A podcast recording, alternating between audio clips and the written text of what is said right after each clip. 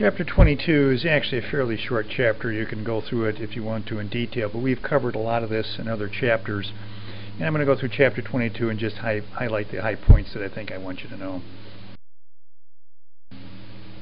Uh, we should know there are two environmental protection agencies we have to be concerned with. One is there's this EPA, okay, Environmental Protection Agency. That's a federal agency, and that Illinois has one too, the Illinois Environmental Protection Agency. So Illinois does have its own agency. Uh, and all that requires is that sellers of property must make full disclosure of any environmental impact that their property has. And they have knowledge of. Um, we talk about various hazardous substances covered by the EPA. One is asbestos, lead-based paint, houses built prior to 1978, uh, radon, Um, this uh, you, uh, this insulation, uh, there's certain insulation that we no longer use. Uh, that's with this foam insulation that used to get sprayed in. Mold is uh, also considered a hazardous substance.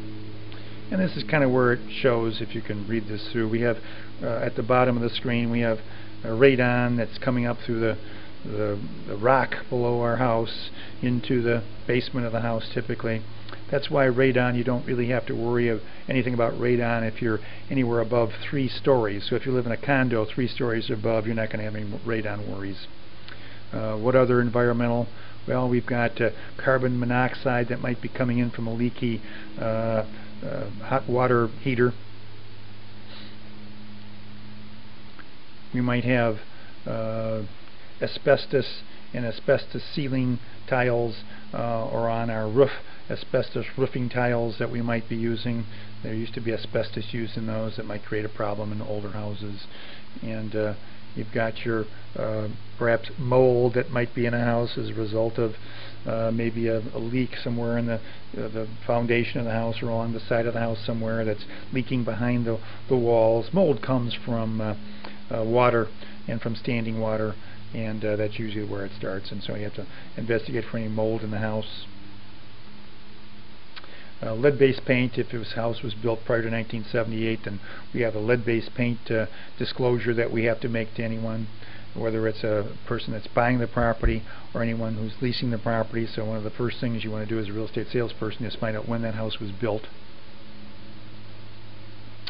Our lead-based paint uh, what we have to disclose to prospective tenants or prospective purchasers is before they sign a sales contract or sign a lease, we have to give them a pamphlet, lead hazard pamphlet, and we also have to give them a disclosure statement uh, to any buyers or tenants.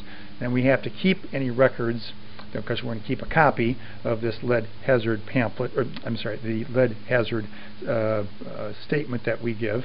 Uh, we have to keep that for three years. And notice with lead-based paint disclosure, the agent signs as well as the sellers and buyers.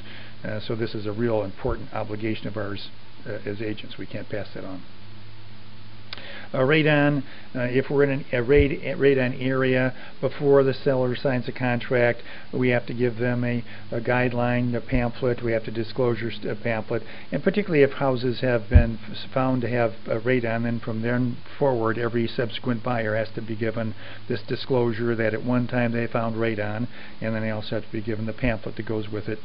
Uh, a lot of individuals with uh, radon, if there's a property that's had radon in the past, we'll just include those with the listing sheets so buyers pick them up as they're going through the property so they get this notification before they sign their contract. Again, keep the records for three years. Agent also signs. Uh, mold, there aren't really any federal regulations. Uh, sellers only really have to disclose mold if they know of no mold. Uh, if buyers suspect mold, they can certainly have a testing company at their expense come out and uh, and make a mold test. Uh, not uh, required for the seller to do that. Uh, your sellers sign that. Don't you, as a real estate agent, help them sign that.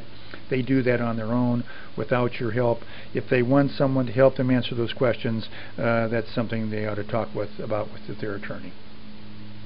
Uh, some other uh, environmental concerns, don't think that they're particularly important for you, but you might want to know there's we have laws for underground storage tanks. These are for commercial properties that have had uh, some kinds of tanks down there that have had uh, some kind of chemicals in them. Uh, think in terms of uh, all the vacant uh, old abandoned um, gas stations that ha certainly have these storage tanks underneath them to store all of the fuel oil, the fuel that they've held. They've held. Um, if uh, we are by a disposal site, a landfill site, uh, we have to uh, make uh, knowledge of that to potential purchasers because of the leakage that might take place take place under those uh, uh, landfill sites that might be leaking uh, environmentally contaminated water into our properties under our under our land. Uh, brownfields are the opposite of greenfields. Brownfields are typically abandoned industrial sites that need to be cleaned up before anyone purchases them. Uh, your li liability as a licensee is become familiar with all of the common environmental problems in your area.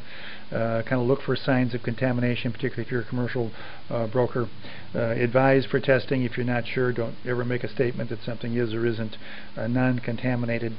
Uh, don't give advice on environmental issues. use all the disclosure forms that you're to be using.